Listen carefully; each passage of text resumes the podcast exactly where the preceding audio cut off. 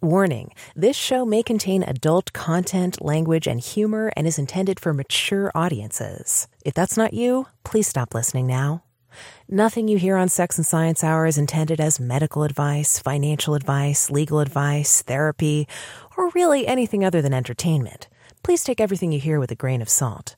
Oh, and if you're hearing us on an affiliate network, the ideas and views expressed on this show are not necessarily those of the network you're listening on or of any sponsors or affiliate products you might hear about on the show. Now that all that's out of the way, let's start the show.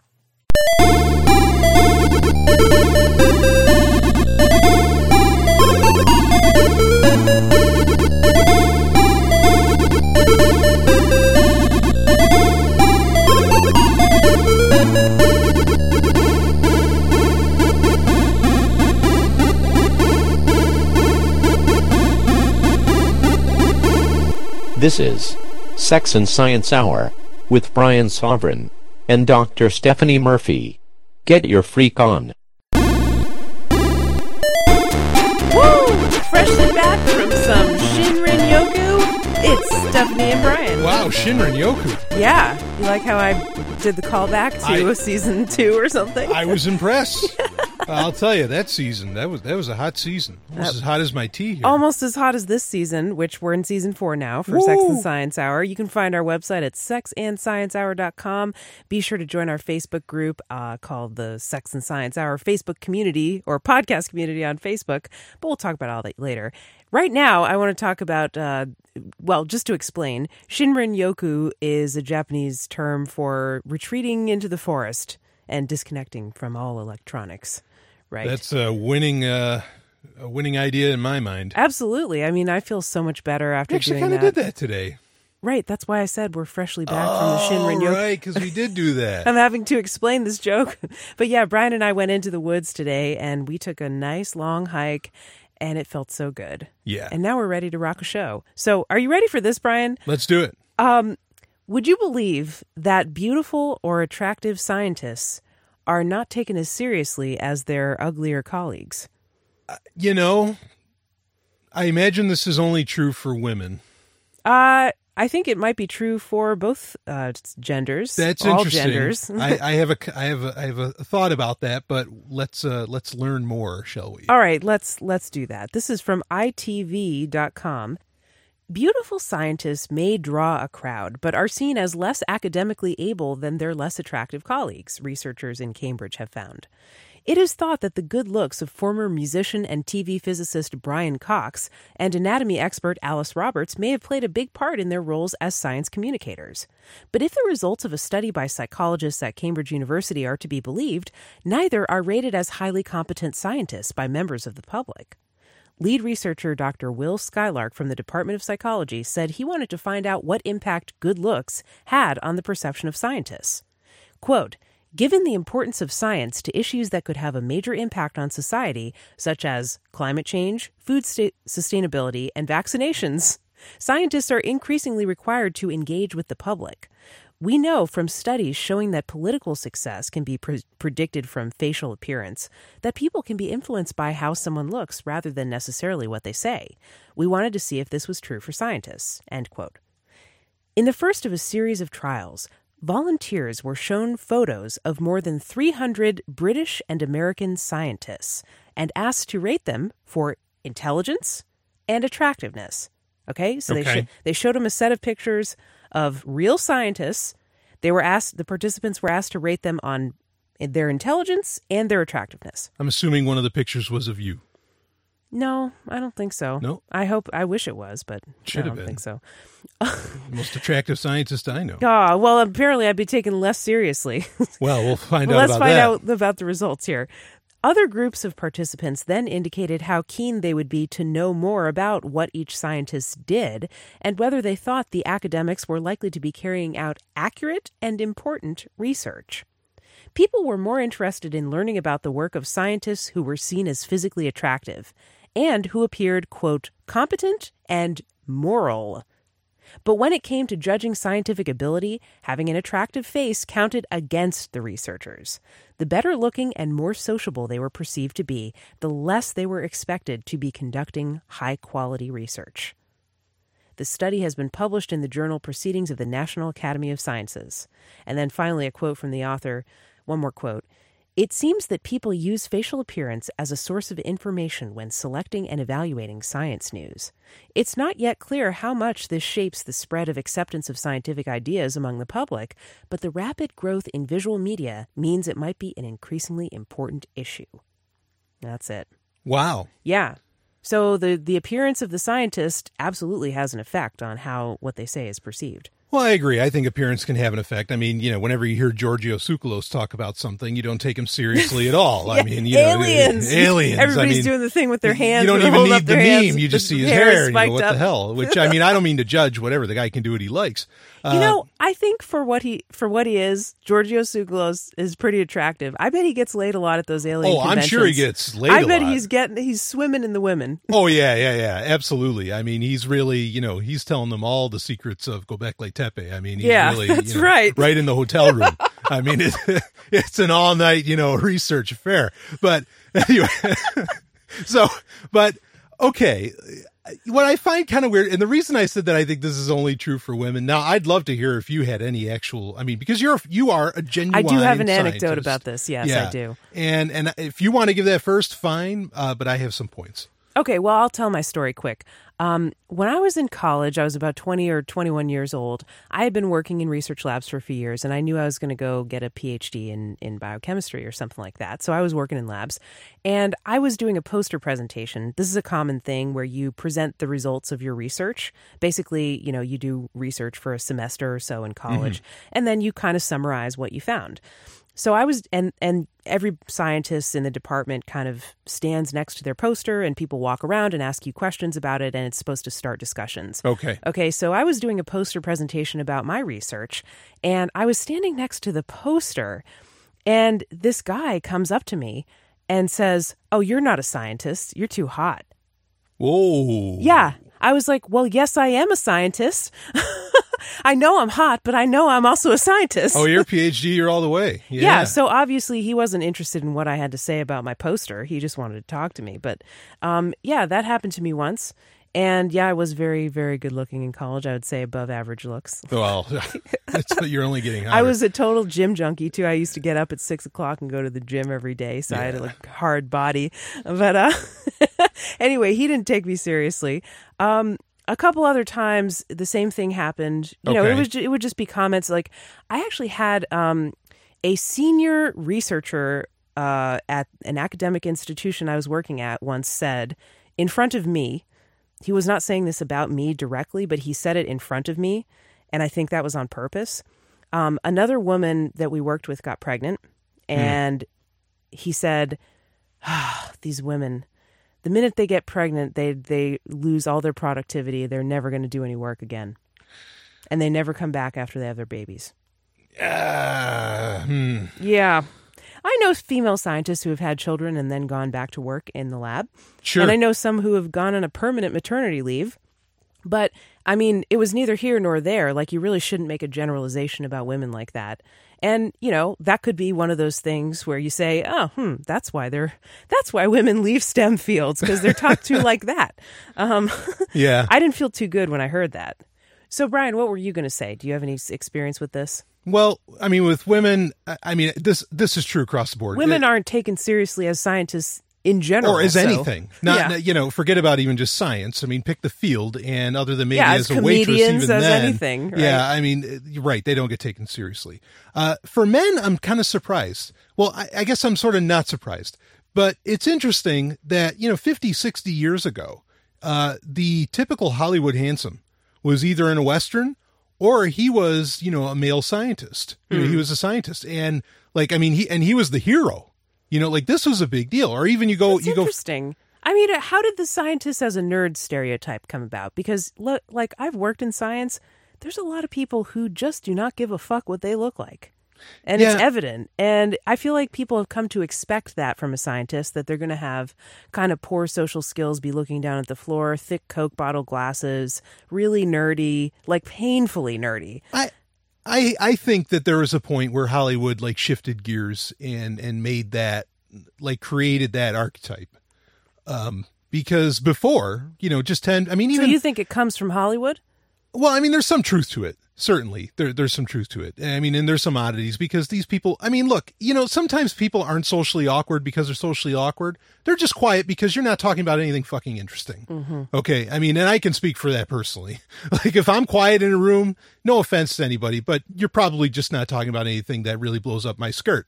And and so now, like a. Uh, in the 50s, like I say, in the 60s, or even you go to like Gilligan's Island, where the professor, I mean, you, you ask just about anybody, guy or gal, and they'll say, well, who's the most attractive person on Gilligan's Island? It was the professor.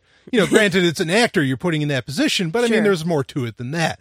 And I don't know. I don't know what happened. I don't know where exactly that changed or why it changed. But, you know, I grew up watching a lot of science fiction classics and it was always like, I mean, you know, you'd get some of, maybe not the, you know, B list actors, but it'd be really conventionally attractive guys playing the role of the scientist and they also had to be the action hero.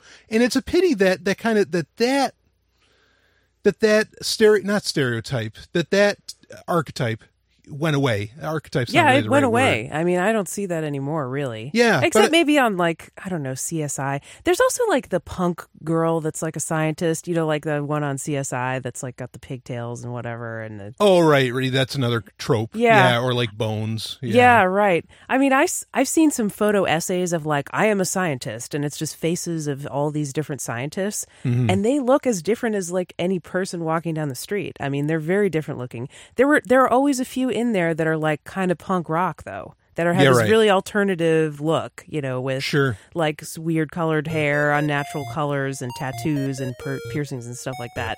So really, a scientist can look like anything. It's it's more about what they say. But they're right. I mean, in this world where now we're seeing videos of anybody who's presenting anything, then mm-hmm. it's something to be aware of for sure. Yeah, yeah. I mean, it's interesting. You know, with science, you want to always check your bias, and well, maybe you got a bias going Oh, on. most here, people so- don't check their biases. Well, they don't even know true. they have bias. They're on step zero out of. Then maybe you shouldn't be, or maybe you should be watching a whole lot more science videos. All right. Well, if you want to hear more about science, stay tuned because our science segment is coming up. This is Sex and Science Hour.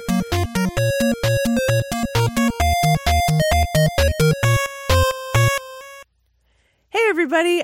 I would like to take an opportunity to let you know about our Facebook group, the Sex and Science Hour podcast community. There's some lively discussion going on in there, and we would love to have you be a part of it. While you're doing that, check out Brian's Facebook group. He's got one for his show, Sovereign Tech Uncensored. And check out Brian's book, Dark Android 2017 How to Secure Your Smartphone in the Age of uh, No Privacy Online. PM me for details. All right, now back to the show. Whew, that was a lot packed into one little promo, wasn't it? I have ADD about these promos sometimes, but it's all good. We just Well, make it up as we go along. so. I mean, we do so much. We do. We all we both have a lot of projects. We have tons going on. That's why this show, you know, we try to keep it as simple as possible. We don't edit our podcast or do anything fancy about it. So, you know, by the way, we'd love if you'd help us with our marketing for the show. If you love the show, share it with your friends and maybe Please. we'll get some new listeners. Invite them to our Facebook group as well. All right. Um here's a cool article. This is from IFL Science, which, you know, I'm not the hugest fan. Sometimes sometimes they post some stuff that's downright unscientific. It's like a pop science gone wrong sometimes. Yeah. But sometimes they have cool stuff. It was originally like a Facebook page. Yeah. and then, started by a woman. Yeah, and Then I mean, it turned into a whole blog and empire. Yeah, I dig the name. I fucking love science. I Mm-hmm. mean, me too. I I sort of blame them with being one of the one of the groups, one of the parts uh, responsible for the just the stupid.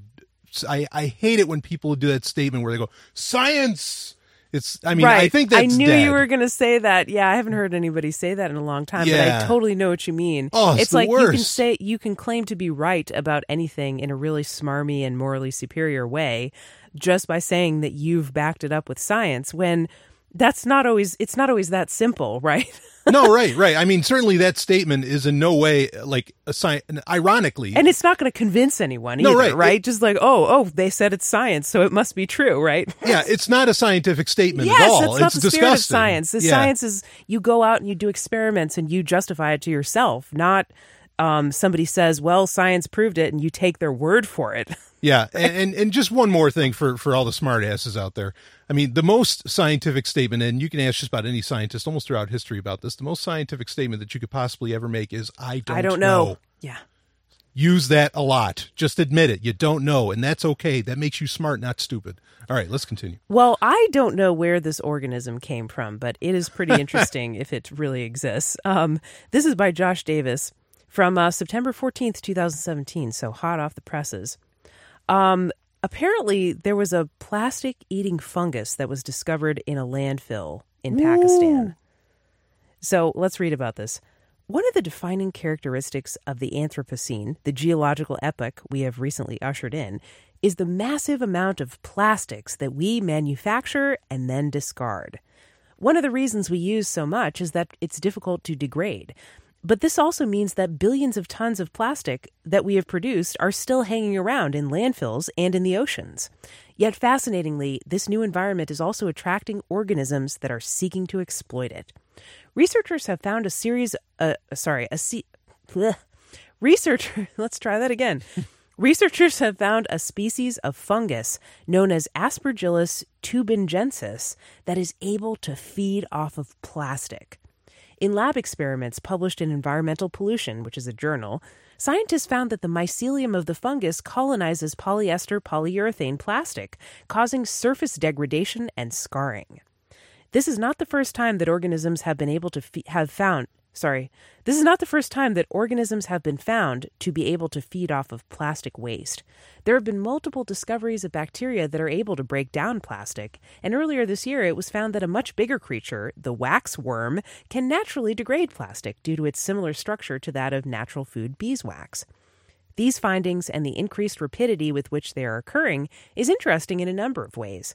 While researchers have not yet figured out how we might harness this ability to break down the ghastly amounts of plastic we as a species are churning out and chucking away, it does show how we're creating en- entirely new environments. And it also shows that life is doing what it always has and carving out a niche in which to live. The most obvious use of such a process would be to degrade the mountains of plastic we currently have. The study found that after two months in a liquid medium, Aspergillus tubingensis had degraded a sheet of polyester polyurethane to such a degree that it had effectively completely fallen apart. So, two months, it can eat a piece of plastic till it falls apart. These experiments are early and very tentative, but show proof of concept that the use of such microorganisms can indeed break the plastics down. There is, however, a far more sinister side to all of this. One of the reasons that plastic has ballooned into ubiquity around the planet is because of the fact that, in general, it is inert and therefore sterile. This has led to it being used in everything from food packaging to pacemakers to aviation. The fact that microorganisms are seemingly evolving to take advantage of this superabundant resource may one day be of significant concern. Aha, aha. So, this could be a great thing, or it could be a big or it problem. could be the end of civilization. yeah, Uh, exactly. yeah. or it could be what happened to ancient civilizations. Oh, oh, That's why there's no evidence except the stone, right? See, I was going to go in some weird places, but I I wasn't there. thinking I that did one. go there. Nice. Now, I all right. So, real quick, I got to pay this tease. Yes. I've theorized this that I mean, plastics will, you know, to some degree, uh, It takes like a thousand years to break down. I Right, remember but these they will break down on their environmentalist videos that said plastic will break down after a thousand years. yeah. And and one of my th- one of my going theories is that not that there's aliens, okay, or that there's ever been aliens on Earth, Gotcha. No aliens. right? But that there once, you know, maybe tens of thousands of years ago, maybe even hundreds, there there was a an advanced human civilization on Earth. Yeah. and that you can't find in the remains of it because I mean, like they got to the point that we did, where there's plastic and there's all these other things, things Yeah. that would degrade. We're not building much out of stone anymore. Right, and you don't have books laying around or anything. Everything's on your smartphone. I mean, any civilization that that that resides the bulk of what makes you know their services and civilization and knowledge and everything in these little hunks of plastic. I mean, yeah, you're not going to find anything left of that, and especially if there's some mycelia out there, you know, that starts eating the thing away. I mean, that, that's that's positively fascinating. I mean, at first when I first heard this, I'm thinking it's like, oh, great. So we've been bombing the shit out of these poor countries, and so now you know we've created some kind of mutant strain of, you know, of mushroom. Oh, that's well, that's one way to but, interpret it. but yeah. we're not exactly doing it that way. I don't way. know if we created it. I No, mean, no, no. There's other bacteria and or microorganisms that have been found to break down plastics, like they said in the article. This Yeah. is just a new one, but the applications sort of remain to be seen. Yeah, I mean, there is a fascinating in fact. I covered it on my show on Sovereign Tech. There's a fascinating uh, TED talk uh, that a guy gave about mycelium and how like it's just there's a literal network and it is for Yeah. all intents and purposes communicating around the entire planet Yeah, it's all like an, it's like an internet of mushrooms. Yeah, it's like an the internet, internet right. of mushrooms. yeah and i even theorized that or the internet of mushrooms That's I'm the name of the show, The Internet of shrooms. there's people that want that uh, so but anyway um, but i mean the you know i had theorized i said you know there's got to be at some point you know we can harness organic technology and we literally could communicate just as well as that mycelia now a part of me can't help but you know in in in my own you know degree of ignorance in, in these matters but a part of me can't help but big picture this and think is this mycelia communicating with each other around the world saying hey and is the effectively is the earth which doesn't have a spirit you know this isn't gaia or anything Well, you're But- getting really funky with this. well, right. I, that's why I told you I was going to weird places. But is the Earth saying, "Motherfucker, we got to do something about this goddamn plastic"? And and and it's communicating to all its mycelia, and then you know, it's, it's here it is. Uh, the first I strains. wouldn't go that far. I think it's just like it's an abundant opportunity for any organism that's able to exploit this rich source of food, which we've created everywhere. Life finds but a what's going to happen to all these golf courses that are on top of landfills if they just collapse in on themselves? There's going to be no hills. Well, I'm more worried that Alice Cooper will start doing drugs again. I mean, Well, golf's the only thing keeping him from it. That certainly is a valid concern. Okay, there's more coming up here on Sex and Science Hour. Stay tuned.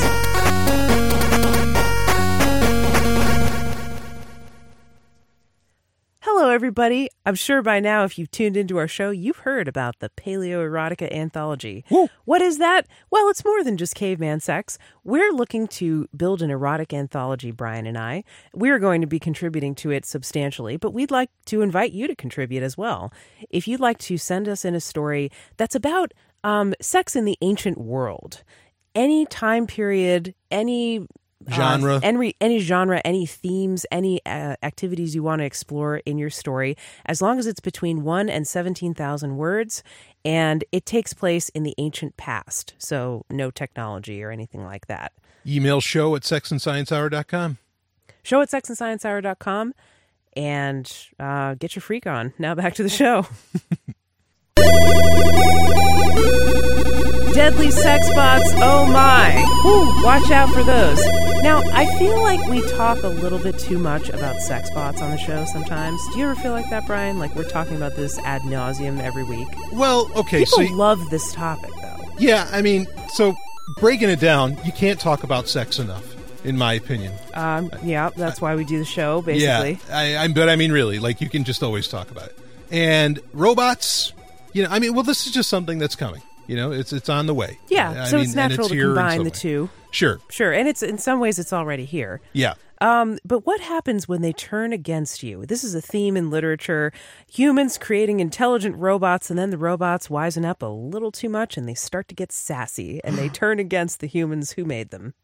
Uh, what happens when hackers program sex robots to kill by George Harrison at the New York Post here, or originally published in The Sun, which is a tabloid. So th- this is going to be sensational, but get over it. We'll we'll talk about the Yeah. real. we'll bring it back down to earth here. A cybersecurity scientist has issued a bizarre warning that sex robots could one day rise up and kill their owners if hackers get inside their heads. Last month, tech billionaire Elon Musk claimed that artificial intelligence could take over the planet, and he's not the only one concerned about the dangers of killer tech. While sex robots become increasingly popular and sophisticated, cybersecurity lecturer Dr. Nick Patterson revealed that the lifelike dolls could end up going all Terminator on us. However, in the case of sex robots, the danger isn't that the love dolls will end up the develop will end up developing minds of their own, Westworld style. Instead, the risk is that the hackers could breach the realistic robots' inner defenses and catch their owners with their pants down. Patterson told Star Online that hacking into many modern day robots, including sex bots, would be a piece of cake compared to more sophisticated gadgets like cell phones and computers. The tech expert from Australia's Deakin University said hackers can hack into a robot or robotic device and have full control of the connections arms, legs, other attached tools like knives or welding devices. Are you getting terrified yet? Because I am. Once a robot is hacked, the hacker has full control and can issue instructions to the robot. This warning may sound a little far fetched, but the robots run using an operating system just like a phone or PC. And as with all devices, if that system is ever connected to the internet, then it becomes possible for hackers to break into it. The cyber defense guru added The last thing you want is for a hacker to have control over one of these robots. Once hacked, they could absolutely be used to perform physical actions for an advantageous scenario or to cause damage. Okay. So, a few things. Yes. One, um, I say this all the time. Look, I get it. This is science fiction style technology. You know, this is stuff that probably a lot of people want, and I get it. Okay. Uh, the difference between the between this and science, what you saw in science fiction, was that in all this, all the cool stuff you saw in science fiction wasn't connected to a big bad internet. It was all like local area Mm, or mhm. something that wasn't so necessarily hackable and might even be you know more closed off. Uh, so yeah, like always, always keep in mind. So the bad thing is connecting it to the big bad internet? yeah, in my opinion, right? Yeah, I mean, I I feel like he's bringing up a legit concern. Yeah, Like we've talked about on the show, uh, okay, dildos and vibrators are sex robots. yep, They are a form of sex robot, not human like, but they are. Um, and sex toys are being connected to the internet with dismal security practices that leave gaping holes for penetrate or hackers to penetrate in. No pun intended, right? Um, and take control of the device. They can do things like turn it on, give it commands, turn it off yeah. see what data you've see your metadata that's you know going into the phone app and all sorts of scary stuff like that is it a giant leap to say that a, a full lifelike sex doll robot that's connected to the internet could have the same vulnerabilities is it a stretch to say that maybe they won't put the best security software on this thing no it's not a big Right. leap at all Yeah, I mean, and and for you know another quick reality check. I mean, be far more concerned about the actual genuine killer robots, drones, and whatever else that are built by governments and everything. You're far more likely to get killed by those, certainly. well sure yeah Yeah, um, but you know, now at this point in time. But who knows if these sex robots become more prevalent? Right? I mean, that's a perfect political assassination, right? Some government person wants to sleep with a sex robot because they won't tell secrets or whatever to it. But it could be spying on them. It could be programmed. Somebody could take control of it and use the arms to strangle them or something. Well, you're you're hitting at my next point, which is, I mean, this sort of thing has already kind of existed. In fact, I remember when I was younger, there was this, uh, you, you know, this was in the the late '90s when you know just a few years after the USSR had fallen, and you're you know you had a lot of these very sensational documentaries about like the KGB sex files and everything. It was even hosted by Roger Moore, uh, you know James of James Yeah, I'm Bond familiar fame, with late these, great. yeah. Uh, I mean, just phenomenal stuff. Or I mean, like it, it was kind of sexy, but at the same time, like, wait a minute, that's sort of terrifying. I mean, I mean, you just you, never, you kind of never know. I mean, like this this idea is are you talk new. about? That the KGB would use like actual human women to gather intelligence on or foreign- kill, yeah, or, kill, assassinate, Mhm. or whatever. I mean, and the way they even, would get to their targets is by using sex. right, and I'm not even getting into the wild world of MK Ultra. I mean, that's like that's a whole other ballgame. No, but that- you had to mention it. but though, I, well, you? I had to. So, but I'm just saying that like this is look this abstract idea that that someone might kill you while you're having sex. Uh, is a very old one. It's this is not new. Yep, and and I sure. get that maybe you feel it could happen on a larger scale because you know it could happen to anybody that buys one of these robots. Uh, but you know, let's practice some safe sex, shall we? yeah, safe sex and practice some cybersecurity as well. Yeah, yeah, right. Yeah, th- there it is. I, I like this. This is a good quote. Cybersecurity is uh, is essential to safe sex. Now, How about that? you know, I've always linked those two things in my mind because I remember at the dawn of the internet, you know, in the 90s when I was when, you know, just the World Wide Web was coming out. sure. I remember and like Napster was on the scene, I think, or it Mm-hmm. was coming on the scene. And you could get a virus from like downloading sketchy files or something like that. Okay. I always drew the analogy between that and like, you know, latex barriers during sex sexual contact, right? Oh, yeah. Like you can get a virus from the con- inappropriate contact with the wrong computer, right? Sure, right. Yeah. In fact, I love like VPNs. They're called condoms for the internet. I mean, right. like, yes, yeah. that's perfect. yeah, Yeah. exactly. I love that analogy. All right, cool. Well, uh, so are we scared of sex robots? I mean, maybe, but uh, what else is new?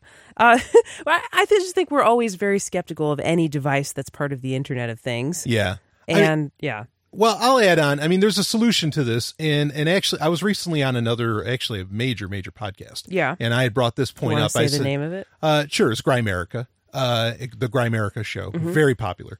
And I made the point. I said, look, I think honestly, the whole sex robot thing, the physical robot in front of you, that that's gonna that'll be a flash in the pan as far as a market category. What's going to happen is is that virtual reality is and and Going to be where it's at. is good. Yeah, you're just going to create virtual people. I mean, because it's going to be far more private. You don't have to hide it in the closet. Um, I mean, and and how are you going to feel the sensations? Well, they're probably. I'm not saying I agree You're with doing this. directly into your brain. Yeah, that's exactly that's exactly Oh, what I shit, I was said. joking. No, Oh my god, that's scary. I mean, it's a headset. It's right there. What the hell? Yeah, I and guess so, that's true. Uh, so you can feel the sensations. So, I mean, oh I. I, I think this is a valid concern, but also I think this is something that's going to come and go, just like eight track.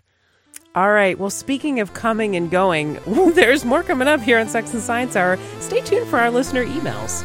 You think we should go ahead and call that last one the smart dumb? I'm going to call Yeah, it the smart. smart yeah, dumb. that's a smart dumb. Sex robots. All right.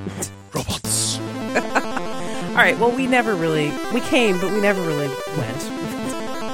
Got some listener emails here. Isn't I that how it should be? Yeah, that's right. You don't just come and go. that's come on. You and me, Brian. That's Cuddle, our, our relationship. Make eggs in the morning. Do something. Stick around. Come yeah, back for a jeez. repeat. All right. what is tolerance? This comes from our Facebook group. Huh? In your humble opinion, do you think intolerance of religion is analogous to intolerance of people who are LGBT? Is it the same thing when someone is intolerant of religion versus when somebody is intolerant of LGBT people? Ooh, boy. Um, I need to spend more time in that group. so we have a clarification on it, but uh, just first off the bat, do you have an answer you want to throw out there? Well, I do want to say this. Anytime the word analogy comes up, okay, here's a little intellectual self defense for you. Okay. Make sure you you recognize or point out in the argument that proof by analogy isn't proof. Okay, that is an incredibly important point. Yep. Analogies okay. can be helpful Just because tools. you could draw an analogy between two things doesn't mean it's proving your point necessarily. yeah, it can be helpful for understanding, but it is not inherently proof. Okay, so Okay. so be very careful with that. Okay, so I'm going to guess you don't think it's the same thing. Yeah, I don't. Okay, Uh, why I- not? I, I don't. So again, it's so so r- run it by me again, just so the quick. question was, do you think intolerance of religion is analogous to intolerance of LGBT? Yeah, no. Uh, and the reason that I say that now, religion's a very broad term, and there are religions where what I'm about to say may not be true, or well, I know isn't isn't necessarily true. Um, but intolerance of religion, okay, like religion is literally threatening you. It is absolutely threatening you with hell. It is threatening, Threatening you with you with punishment. What It if is- a religion doesn't believe in hell? okay well the other an intolerance towards something that that is really broken from re like Uh, intolerance towards lgbt look there are lesbians. There are gay people. There are gay lions. Yes. there are gay zebras They're plainly okay? in There- front of our face. right. I mean there's there's transsexuals. You can disagree with the fact that they had the surgery whatever. But they're there okay? They they exist. They are real. They are part of your Yes. reality. Encountering them and what to do when you encounter them is quintessential to your survival. They're part of the natural world, Yes. as opposed to the supernatural. Let me tell you what is not essential to your survival and in fact is threatening to your very survival because you are literally mentally breaking away from the natural world within which you need to encounter and deal with. That is spirituality. That is religion. Okay? They, i mean i think they are absolutely one is very real. The other is a phantasm that leads you to very very dangerous aspects. I mean it's like it's like i mean it's like cyanide here here's an analogy for you. It's like like you know cyanide's bad for you right? Because it's going to kill you. Well don't fucking drink it okay? I, I mean like is is having an intolerance towards a poison is that analogous to to this?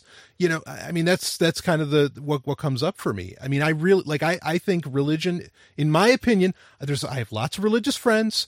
I know we have religious listeners whatever but i think it's a poison of the mind like Yeah, it certainly has been described that way uh, as a virus of the mind is one of the most famous. Yeah, Bertrand yes. Russell, I believe, was the one who wrote that essay. But uh, yeah, okay, so you do not think these these two are the same thing. I also said I don't think they're the same because religion is way more of a choice Mm-hmm. than being a LGB or T Right. as a person. Right? Like we've we've kind of talked about it in the past. Like uh, just last week, I know we talked about well, you know, how much of being gay or straight or bi or whatever is a choice, and how much of it is something you're born with and you really can't control. Well, I think it's more on the side of something you really can't. That's kind of outside of your control. And for some people, you know, especially if they're really flexible or bisexual or whatever, they really don't care. Yeah, they can pretty much choose to act straight and it's not going to hurt them too much. But uh, not every queer person is like that. Some people cannot choose to be straight and live a happy life and not be depressed. Right. Right. Same thing with transgender, right? Some people just feel so strongly that they are a man trapped in a woman's body or vice versa that it's really not a choice for them. They just, they're stuck with those feelings and they can't do anything about it. Whereas religion, it's really a choice how religious, like, you don't choose the family you're born into and maybe your family goes really hard on the religion as you're growing up and they mm-hmm. they bring you into it and they raise you up with religion being a huge part of your life. I get that. I understand. Sure. especially you know like let's say you're born in I don't know, rural Saudi Arabia or something like that. Sure. And, you know, y- you have to pretty much be Muslim or else you're not going to fit into society very well. And it's going to be very difficult for you. Something like that. And also, it's against the law to be an atheist, right? It's apostasy, and hmm. you can get severely punished for it. So, I mean, yeah, in those situations, it's less of a choice. But for American religious people, mostly, it's it's more of a choice to be religious, and especially when you're an adult, to continue to practice that religion and believe in it, right? So, um, I I think religion is something you consciously choose, whereas being LGBT is really not something you consciously choose. right. Um, also, uh, at least the Christian religion, in the eyes of the law, you know, as churches get tax exemptions, and actually, all religion, all religious churches get tax exemptions in the U.S. as long as it's not seen as a cult. Yeah. Right? There's lots of benefits to being religious, and especially to being Christian in American society. I would argue that Christians have a dominance, a powerful position in society, Right. even though they may sometimes claim they're persecuted or oppressed it's really not the same thing as LGBT folks who actually are oppressed and face a lot of discrimination, a lot of violence. Um, I mean, just the rates of violence and the rates of suicide are much higher for LGBT, especially youth. Sure. So, and homelessness, all these other measures. So, Christians, I would say, are especially are in a powerful position compared to LGBT folks. So, eh, that's another reason I would say that intolerance toward them is expressed a little bit differently, mm-hmm. right? If you're in- intolerant toward a majority group, okay, well, what are the what are you going to do about it, right? What are you gonna if you're intolerant of the Christian, you know, re- Christian sects or religions, what are you really going to do that's going to hurt Christianity or Christian people? Not much. Right. If you're intolerant of LGBT folks, however, especially if you're in their family or if you're in a position of power or if you're in their workplace, then you can really do a lot of damage to their life and their happiness. So it, it is, I think, expressed a little bit differently. Um, now, here's the follow up. There's more. There's Okay. more on Let's this. have it. Um, so the person says, I'm trying to decide how unfair I've been lately. I feel like I've been in an environment where I've had to participate on some level in religiously motivated work in order to keep my work, and I've become very vocal against religion. I don't go to certain companies in the community that other people uh, feel are pillars of the community because of their religious branding. But I'm not preventing anyone from practicing their religion. I have no power to stop them, nor do I want to. I'm not saying they don't have a right to run their business this way, and I'm leaving it so that I just don't have to participate anymore. But my leaving has motivated a religious coworker to confront me, saying in so many words that I'm being intolerant. She identifies strongly with the organizations and community that I've been criticizing and takes it very personally. She has a gay son who is a believer and, from her perspective, has been welcomed by their church. She more or less said, I don't make assumptions about trans people, and you shouldn't make assumptions about Christians. Now, the person who asked the question is a trans person. To be fair to her, she's kind of an exception among Christians, but I also feel there's something inherently wrong to Christianity that cannot be lived down. I'm criticizing organizations with real political power, and I'm disgruntled about my work that has to do with Christianity. I'm not claiming she's a bad person, but she feels this way. So hmm. basically, he's got a conflict with his coworker Right. who is saying, look, you're being intolerant of Christians. And, you know, as a trans person, he has experienced a lot of discrimination in his life. Oh yeah. Uh, some of it religiously motivated. And, um, you know, I would say don't feel bad, right? Because, like, stand your ground. It's good that you're leaving this job where you're having to interact with religiously motivated businesses because that could cause a lot of conflict. And it sounds like you're getting out of that situation. But as far as the relationship with your coworker, she's going to be your ex coworker soon. You know, you don't have to worry about it, right? And you don't have to feel, don't participate in this guilt trip about, you know, her trying to make you feel bad for just saying basically what you believe and not not really hurting anyone. She's you know, he's just not I guess he doesn't want to go do sales or contact these religious businesses that are very out there about their religion. Yeah. And so really he's just the question asker is just stepping back and just saying, "Well, you know, I'm not really comfortable with this. I don't really want to participate." Totally reasonable, Yeah. right? And and his coworker is trying to lay a guilt trip on him for that. And says, "Well, I have a gay son and he's been welcomed by the church, so don't make assumptions about Christians that we're all bigoted and intolerant of trans folks." Well, it's annoying because Christians, I mean, it's in their own New Testament that if someone doesn't accept the word, you dust off your feet and you move on. You Oh, you- really? I, I mean, it, that's it's straight up what it says. Also, I, and I bring this point up all the time because I, I get a lot of heat from Christians. Usually, it's it's respectful, you know, because they know they know that I know what I'm talking about and that I can quote with them.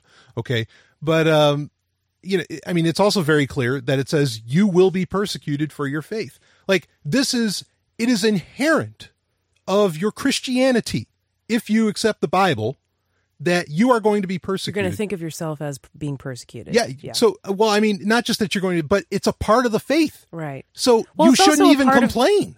Yeah, I mean, it's it's also part of the faith, right? It's also part of the faith that like ignoring individuals who identify as Christian mm-hmm. for a while or any religion It doesn't have to mm-hmm. be Christianity, but that's just the dominant religion and where this question asker comes from. Right. But ignoring the individuals, the tenets of that religion in in book in the religious books of the major religions, monotheistic religions, mm-hmm. it says stuff like that is anti-gay and that is anti anyone who doesn't conform to rigid gender roles that are determined Sure. by what's you know in your bottom bits when you're born, Sure. right? Well, that's what I'm saying. A lot of these religions really are threatening violence from the beginning, like way before you walked into the room. You know, there there was there there was this hanging, this looming threat, uh, you know, of violence. Yeah. So, I mean, I I feel simp- I feel a little bit sympath. I can hear, maybe not sympathetic, but I understand what this lady's saying. Like, hey, don't make assumptions about people who call themselves Christians. Because I've known Christians who are very nice Me and too. who would never have a bad word to say about someone for being gay or bisexual or Jewish or transgendered or whatever. You know, they would never have a bad word word to say about anybody. They mind their own business. You know, they're delightful people to be around and to work with. However, that is not all Christians. That is not all religious people. Some mm-hmm. religious people are much more in your face about it, and they will not be shy about telling you what they believe, and even if it's goes against who you fundamentally are, right? yeah, And so, you know, you can't make these broad generalizations about all religious people do this or that. Right. But the tenets of the religion themselves are pretty clear, I think, for the most part. Yeah, but you know, I- mean, and and here's kind of a flip side to this, and I and I say this a lot too. I mean, if you don't like say say, well, you're a Christian that doesn't believe in hell, so like that threat of violence I'm talking about, uh, you know, isn't a part of the program. Okay, well then I'm not talking about you. If I'm talking about Christians that believe in hell, like, Okay. and just accept that and move on. So Brian doesn't want to get the angry hate mails. Well, it's not just if that. you want to send us hate mail, you can certainly.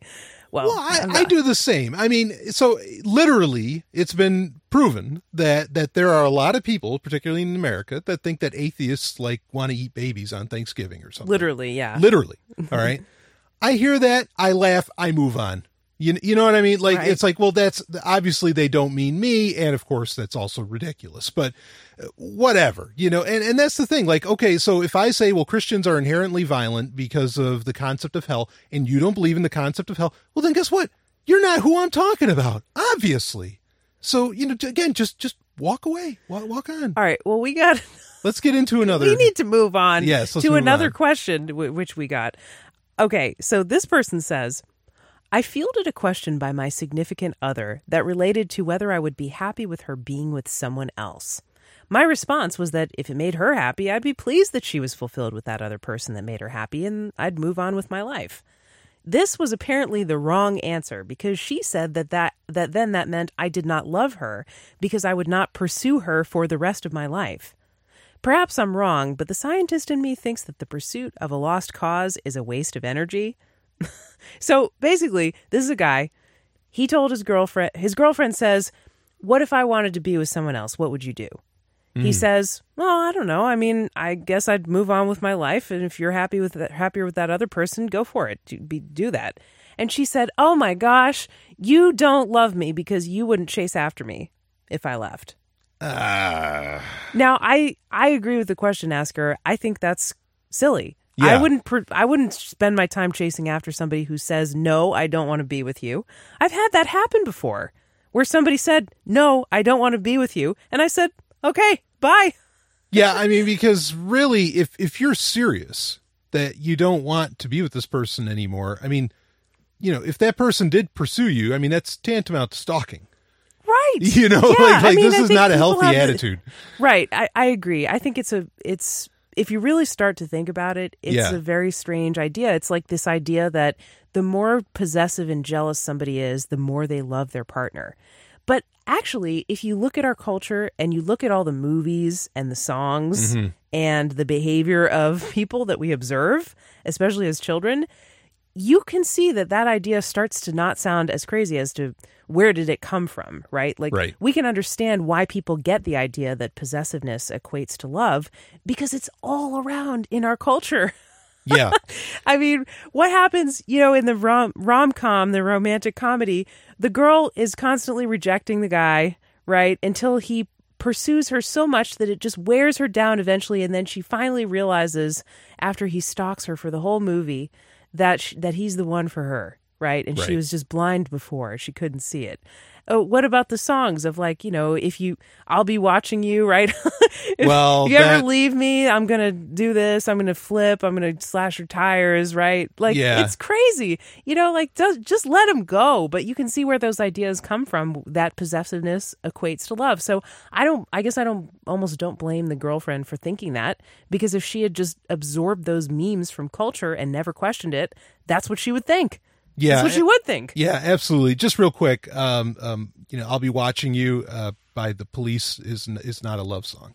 Just, just to just to make that before It's about a creepy stalker, right? no, it's it's about Big Brother. Um, about Big Brother. Yeah, yeah. Just Oh, bef- is that a conspiracy theory or No, it's that's a fact? fact. Sting said Okay. it. Um, Oh, okay. Yeah, ju- just just before somebody emails in saying, "Oh no, no, no, that's not about." Anyway, Well, it's uh, still creepy because people think it's a love song. yes, absolutely, good point. Um, in fact, what does that say about Right. society?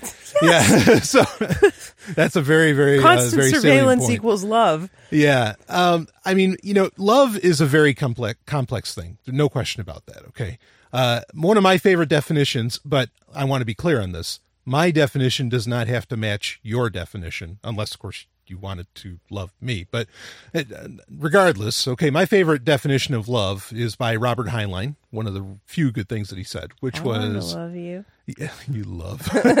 you got it. We're we're going down to the basement. Yeah, we sure are. This We're is going to be continue our I got the Shinrin Yoku. I got some of the great music ready to go. Anyway, uh, okay, so yes, Shinrin Yoku. Let's finish up the show. All right. Uh, oh, uh, so anyway, one of my favorite definitions of love is love is when your happiness is intertwined with someone else's. Okay, meaning the person that you love.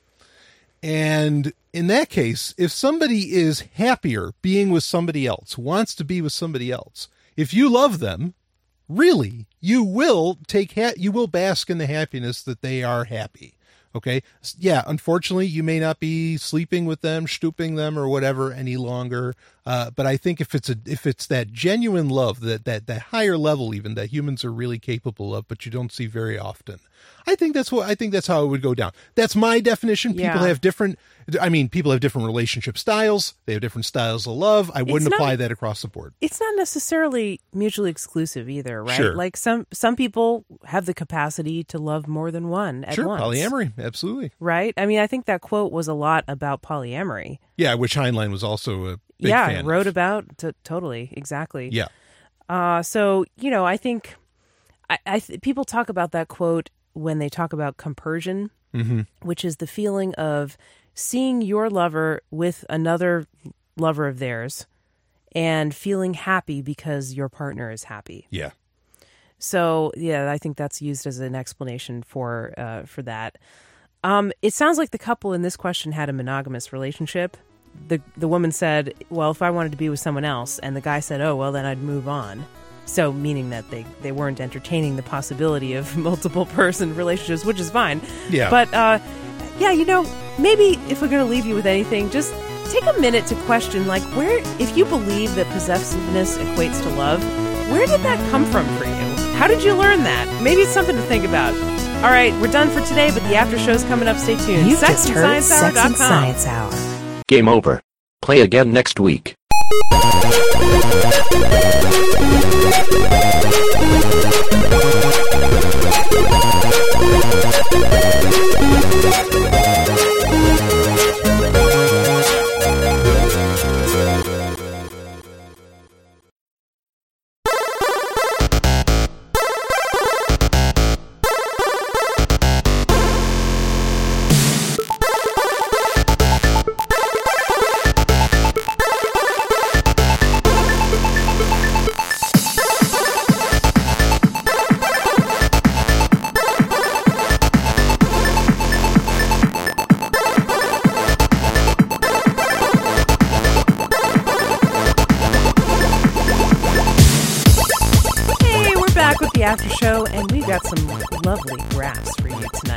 actually, we can't show you the graphs, but we're going to talk graphs? about. Yeah, I have a graph. Did you see this one? No. Amazon has a new report. So we use the link, uh, we use an Amazon affiliate link to help fund our show. Stuff.sexandsciencehour.com. That's right. You can also go to our website, sexandsciencehour.com, and click on any of the banner links you see to go to uh, Amazon and do some shopping and help out our show. And you can participate in the after show, which is really cool. Um, so we like to talk about what people bought on stuff.sexandsciencehour.com every week because we get a nice little handy list and graphs and charts, which we can't show you, but obviously we're going to try to make the best of that. Yes. So, anyway, what did people buy this week on stuff.sexandsciencehour.com? And don't worry, folks, this is all anonymous. So, you know, we're uh, we're not creeping on anybody too much. We are a little bit possessive and jealous of our listeners, but And only, only you. because we love you. Yeah, judging you because we love you as well. so, anyway, all right. This week we had some very interesting purchases. Uh, funny ramen shop Gyoza Gracie poppin' cooking DIY candy. I have no idea what the fuck this is. Wow. But somebody bought 10 of them. Oh, okay, here we go. It's a DIY set for making the popular Japanese ramen noodle soup and gyoza dumplings. Oh, nice. Well, I know Yeah. gyoza. Gyoza is just Oh. that's kind of redundant. That's just- dumplings, we're speaking Brian's language. Yeah, yeah. Gyoza's. ooh, Every culture has some kind of dumplings, and Brian wants to try them all. I've he loves dumplings. tried quite a few. But I will say, we went to a Chinese restaurant tonight Aha. after our Shinrin Yoku. we went to a Chinese restaurant and we did not eat any carbs. We didn't get any rice. We didn't get any pancakes. None. We didn't get any dumplings. none. We were Brian good. got a salad and I got, you know, just mushu with the shredded cabbage and the meats in it. And it was delicious and you don't need the carbs. not the best salad, but it was good. I thought the salad was pretty good. Yeah, I had a little bit. I've had better. And Brian got also got this little tuna. What was it? It was like a tuna tuna tartare. burger of raw tuna sashimi, but mixed with little um, caviar and wasabi and some other stuff. It was yeah, very it was good. delicious. I tried Yeah, some. that was good. shredded cucumbers, the whole works. So anyway, uh, sorry, just just had to brag. I'll take my medal now, Mm. In my case you gold were medal hungry. for not having any of the rice. All right, Shrinky Dink's creative pack of ten sheets, frosted rough and ready. make trinkets that look like frosted glass. Oh, these are so cool. Oh my God, I know about these things. Okay, so they had these when I was a kid. It's a plastic sheet. You draw something on it. Yeah. Okay, like an ice cream cone, as shown in the example, or whatever. Then you cut it out from this plastic sheet, and then you bake it in the oven, and it shrinks down into a toy. So, like the Oh, thing that you drew is a toy. So, yeah, somebody bought uh, a bunch of a pack of those, at least one pack, no, three packs of those, three Nice. packs of Shrinky Dinks. Uh, somebody got some luxury hotel quality three piece double brushed microfiber reversible duvet cover sets with two pillow shams. So this is like um, blue and white stripes on a bed. It's very nice. You know, you put it on a duvet cover um, on your pillows. Twenty three ninety nine for for a nautical themed bedroom you could have. Uh, and they got two of them, so they must want two beds they want to put it on. All right. Uh, we got the Jarrow Formula B complex vitamins, supports energy, brain, and cardiovascular health. Um, so just regular B vitamins. Jarrow is, I think, a pretty good brand. Um, there's a 15% off coupon on your first delivery, eleven ninety eighty seven, which is pretty good. Nice. Um, yeah, pretty. You can you can have B vitamins for cheap. Somebody got some MCT oil, otherwise known as rocket fuel. oh, this is something I A consume 32 daily. ounce of MCT oil. What did that cost?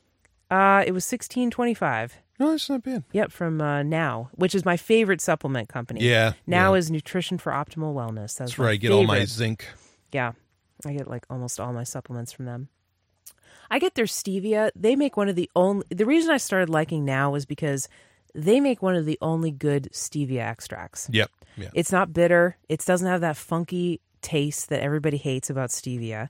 Um, just try it. It's now stevia extract, organic, of course, and I I trust them. They're very good. Anyway, um, another vitamin purchase: Life Extension, which is a, another brand of supplements. Optimized folate, methylfolate, 1,000 milligrams, vegetarian tabs for $12 for 100 pills. It's pretty good. Good stuff. And you need folate because folate does something. It makes your hair grow. It's it's very important for hair growth and uh, not shedding. Okay. Yeah, um, it's in hair vitamins. Anytime you take hair hair and nail vitamins, it's got tons of folate in it. Okay. Uh, I think because methylfolate, I want to say maybe it's a methyl donor. I don't know exactly why it, it does that, but you need these methyl groups too for like everything for DNA, epigenetics stuff. I'll look into it a little more for next week. All right. Uh, all right, in the books t- department, The Dark Tower One, The Gunslinger, Volume One by Stephen King. This is a very popular book. Yeah, you know, so the Dark Tower series is phenomenal. Uh-huh. Um, They also got The Dark Tower Volume Two. Right on. So the movie just came out, and as my I didn't bother to go see it. I heard it was a total flop. They embargoed the reviews up until you know obviously release day, um, and and I guess and, and which is crazy. It had uh, what's his name there, McConaughey. Was it Matthew McConaughey? And it had uh, I guess. Yeah. um, Idris Elba. I mean, Hmm. you know, there's no reason it should have been bad, but I guess it was really, really terrible. So yeah, read the books. Right. Okay. Well, this person did. They took your advice. Good. Someone was preparing for Hurricane Irma or maybe another hurricane. They got a 115 hour plus emergency candle pack of 6 for 41.95. Nice. So somebody's, you know, if you're going to be without power but you can get Amazon deliveries, just saying, you know, might be a good idea. Uh Uh, sorry we couldn't find that page. Hmm, okay. Well, something we couldn't find. Uh, somebody got a Whirlpool bake element for their oven. So this is like the coil that heats up in your oven. Very oh, Okay. important to replace. 20 bucks. Yep, I've done that job. All new Fire HD 8 tablet with Alexa 8 inch HD display, 16 gigabyte black special offers for $79.99. Fire HD tablet. Now you know this is interesting. Okay, so Amazon now, and I was just looking at these the other day. Amazon, I mean, I knew about them ahead of time, and I talk about them on my show, Sovereign Tech, of course, before they even come out. But anyway, I was looking at it on the site. Um, Amazon has what they call the Echo Show, which which is literally an Echo with a screen. That's the whole idea. Wow. So it looks like a, it almost thought it looks was like, like, a an actual show like we put on, like the Right. show that Yeah, we're right. doing right now. No, no, yeah, no, it's a device. So and this Folks, thing runs. we are way more entertaining than Amazon, let me tell you. So This sells for like 230, 230 bucks. Okay. okay. The interesting thing is, is that because the Fire tablets now just have Alexa built into them, like it's way more cost effective to just buy a fucking tablet and you know put it on a stand. You know, buy a five dollar stand and put and put it on your kitchen counter. Then buy that goddamn Deco right. Show. If you're going to have a device that listens to your every move and is like exactly like Yeah. Big Brother and pay Amazon for the privilege of it, yeah, and this one you can take with you. I mean, it, like I it- just clicked to the homepage of Amazon and it's got the Echo Show. It's, it's showing me the Echo Show. yeah, yeah. That's because it's listening to us, and so it you know, Yeah. put it on their it front must page. be. It Uh, loves us, Brian. Big, Big Brother loves us. I mean, there's a part of me, I gotta admit, there's a part of me that like I love I love my Kindle Paperwhite. I mean, I love that thing. There's a part of me that wants to get it like an Echo Dot, kind of their smaller model. Uh huh. And I just want to see what it's like. It's like, okay, let's I mean, I can almost picture some of the things that it does being very useful. You know, where you say, "Hey, set a timer for this." Like during a workout, that'd be awesome. Or really, in fact, during workouts overall is where I see a lot of this being very handy. Um, or if there's something I want to add to like a list, hey, could you add this to this list? Like all of that would be really, really cool. But there is no need to do every fucking other thing that these devices do. You know? Yep. it's like I agree. Yeah, it's like you, you hand over the soul of your privacy, you know, for a couple of features. I feel my soul, yes, leaving my body when I hand him Being over to sucked right Amazon. yeah. But Amazon, we love you because we fund you fund our show. So I'm not worried about my soul. I, I sold it. you didn't have one to begin with. No, with. I sold mine years ago. The highest rates. Highest rates. It's not exactly. They're not conducive to privacy. Let's put No. it that way. But neither is Google or any Apple or any of the other ones. Yeah. Well, on that depressing note, um, if you need to vacuum up the ashes of your scattered soul, uh, you're going to need some vacuum bags, which somebody got. Kirby allergen reducing filters for fifteen sixty for a six pack. All right. good. We have a bagless vacuum cleaner, don't we? Just empty out the little We container. have a, shark. Yep. Shark rocket. Yeah, but I've Love certainly used vacuum bags in the past. Oh Yeah. my god! And let me tell you, they're gross. I mean, a bag of dust that comes up off your floor. Oh, It's like, it- what is in there? it's it's remarkable that that was a thing. Like I I don't I, I'm kind of baffled, you know, at, at at how well I get it. I mean, they were a byproduct of like the floor models, okay, where you had like that whole turtle thing that you drag behind you, and at that time, I mean, you could have just they they could have been bagless as well, but then they were like, you know. Vacuums used to weigh a good 30, 40, 50 pounds. Yeah, I mean, not right. not everybody would be able to lift those things up, you know. Uh, I mean, and they'd last forever. Fuck, I mean, and you you'd know, buy them from a door to door salesperson, exactly, and usually a man, right, salesman. yeah, and so you know, it wasn't practical that you could just lift it up and dump it out, you know, Right. so you had bags. That's right. So I get it, but it it's just amazing it's still a thing in any way, shape, or form, unless Yep. you're using a classic. But you know mover. those old vac. That's what I was going to say, Brian. Yeah. I think you were going to go in exactly the same place I was. Those old vacuum cleaners are so sturdy and reliable that you can't get that quality in the new ones. No, So maybe no. they need those bags because they're using a classic vacuum cleaner. Yeah, Anyway, uh, if you want something to vacuum up, um, you might try grinding your own coffee and then spilling it on the floor. Test that vacuum bag. Uh, somebody got a dual kitchenware certified ceramic coffee grinder. Holds 100 grams of coffee, so you can grind it fresh every morning for $12.99. This is like drug paraphernalia. This is legit drug paraphernalia. you got to get your caffeine somehow. Ah. Let's see what else we got. Oh, Mexican Chipotle dried chilies uh, for thirteen dollars. Oh, El Molcajete brand for Mexican recipes. Oh, I know somebody Okay. that had some molcajete just yes, recently. you know what a molcajete is?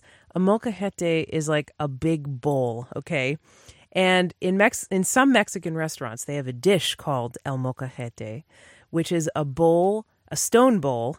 Sorry, the bowl is made of stone. It's a big stone bowl full of meat. And that's what I get.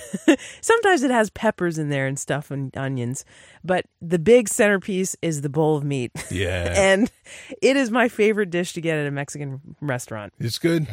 really good. Well, this person didn't get an actual molcajete. They got um, uh, some uh, chipotle peppers that are dried in a bag. Okay, You need those if you're cooking certain recipes. We got a Yunmai Premium Smart Scale Body Fat Scale with a free app that comes with it. Oh boy, for I don't, don't want to use that app. I have a good scale that does body fat, but it doesn't have an app. It's not connected to It's the not internet. connected to the internet at all. Gee, how the hell does it do it? That's amazing. And, and funny enough, this scale costs sixty five dollars. My scale, I bought it like ten years ago, but it caught because it still says I'm 23. Uh-huh. Apparently, it doesn't age. Um, uh, it costs probably twice that much. Wow. Mine is like a Tanita or something like that, and it's That one of the best scales. But yeah, That is the price you pay. that's the price you pay for, for- being connected to the internet, Yeah. subsidized. yeah, yeah. Or you maybe the technology That's going to is getting new. better and cheaper. No, no, know. no. That's going to be a new term for my show. Is going to be uh, it's going to be IoT subsidy. Mm. That's yeah. Yeah. Well, on a happier note, we have the Health Force Vitamineral Green Superfood Powder. Uh, you do something like this, right? Don't you have a sort of superfood that you put in your shake? Green, Oh, I have you have green stuff, dry, dried up green yeah. stuff. So like I buy shakes. MusclePharm. That's M U. That's muscle, and then it's P H A R M. PHARM, yeah. Um, I I use like their entire It's pro not the line. fat farm; it's the no, muscle farm. No, it's the muscle farm. I I use like their entire pro line. I use their premium whey protein. Uh, I use a uh, what's called organic superfood Mm-hmm. uh, mix, which is a powder, and it's green as fuck. I mean, and, and It's you got know, beets in it too, though, right? it's got all kinds of Yeah, you stuff. gotta in it. have yeah. beets. Yeah, They're I mean, really, it, like it is the vegetables you need in a day. Uh, but I still eat more than that. But anyway, I put that in my shakes. Um, I also use their I use their pre workout, which is called the Salt. Um, and then I have uh, Salt. It sounds so violent because it All of it assaults is. your system with a d- like a huge dose of caffeine. yeah, right? the the whole line is because the the proteins the protein powder is called Combat. The Oh, pre workout's Jesus called Assault. And then the- Triggered. I'm I- triggered. Yeah, I take um I take like it's not just a multivitamin, it has probiotics and all this other stuff in it. Also from MusclePharm, also part of the same line called Armor 5. Um but yeah, it's called Armor. Yeah, that's right. Yeah, so it, it has that Curious, you isn't know, it? kind of violent lingo to it, no doubt about it, but I bet that sells them a lot of stuff. It's just that I'm not into it so much. But I guess they're good products, right? Or else you wouldn't use them. yeah, I'm not into all the nonsense either, but it is like a complete line that covers all the bases and I personally feel I see the results. So I'm happy. That's actually interesting. Like I've never thought too deeply about that branding, but it's kind of fucked up if you think about it, right? Like people are taking these supplements so they get big and then they're like promoting violence with the names of their products. Like Well- are you getting big so you can what, beat people up, assault people? That's well, fucked. Yeah, that's Don't the that. thing. I mean, like, there's this whole warrior ethos that that kind of works its way into like CrossFit, works its way Oh, even into yeah, bodybuilding that's and all that. And it, like, I can kind of get it, but I think sometimes you take it too far. I you agree. know, yeah. Like, I, I would, you know, if it was called instead of combat, if it was like called barbarian, I'd be like, oh fuck yeah, like that, that's great. Like, like sign me up. You know? You just want to be a, a heathen and a barbarian. Yeah, yeah. You want to be a gladiator or something. Yeah, I mean, certainly my goals and my workouts, like I want to be, you know, huge. I want to be a monster, but yeah. Anyway, You have to be my gladiator slave, and I'm your mistress. Glaviel Yes. is here for you. Gabriel. Gabriel, Glaviel. Why did I say Glaviel? It's late. It's a combination of gladiator, and Gabriel, Glav- and we're yeah. getting tired here. Gabriel. Anyway, that was the Health Force Vitamineral Green Superfood Powder All right. for uh, 30 bucks. Uh, somebody got a tripod mount, the Ulz Alonzi tripod mount, or Ulanzi tripod vertical bracket smartphone holder for uh, iPhone and Samsung smartphones. Nice. Two and a quarter to three and five eighths inch wide. We just recently had to get one of those because we need a mount for my car. Brian found me a good one. Yes. Uh, it was eight dollars, in case you're wondering. Oh, Somebody we got didn't put that in yet. We got to put that in. Not yet. We we just it took us like a week to assemble it. Yeah. because we couldn't figure out what ball had to go where. Uh, but anyway, somebody got an iPhone iTunes gift iPhone. iPhone. That's when a typhoon hits your iPhone. Somebody got an iTunes gift card for twenty five bucks, of which we received one dollar. So thank you very much. And uh, finally, we had the Marumbi Tree of Life psychedelic wall hanging. It's an elephant with a tree, and it's like tie dye psychedelic. This was totally cognitive dissonant that bought that. I'm pretty sure. Uh, so we got a Queen Comforter duvet insert, white hypoallergenic. That probably goes inside that blue and white stripy cover.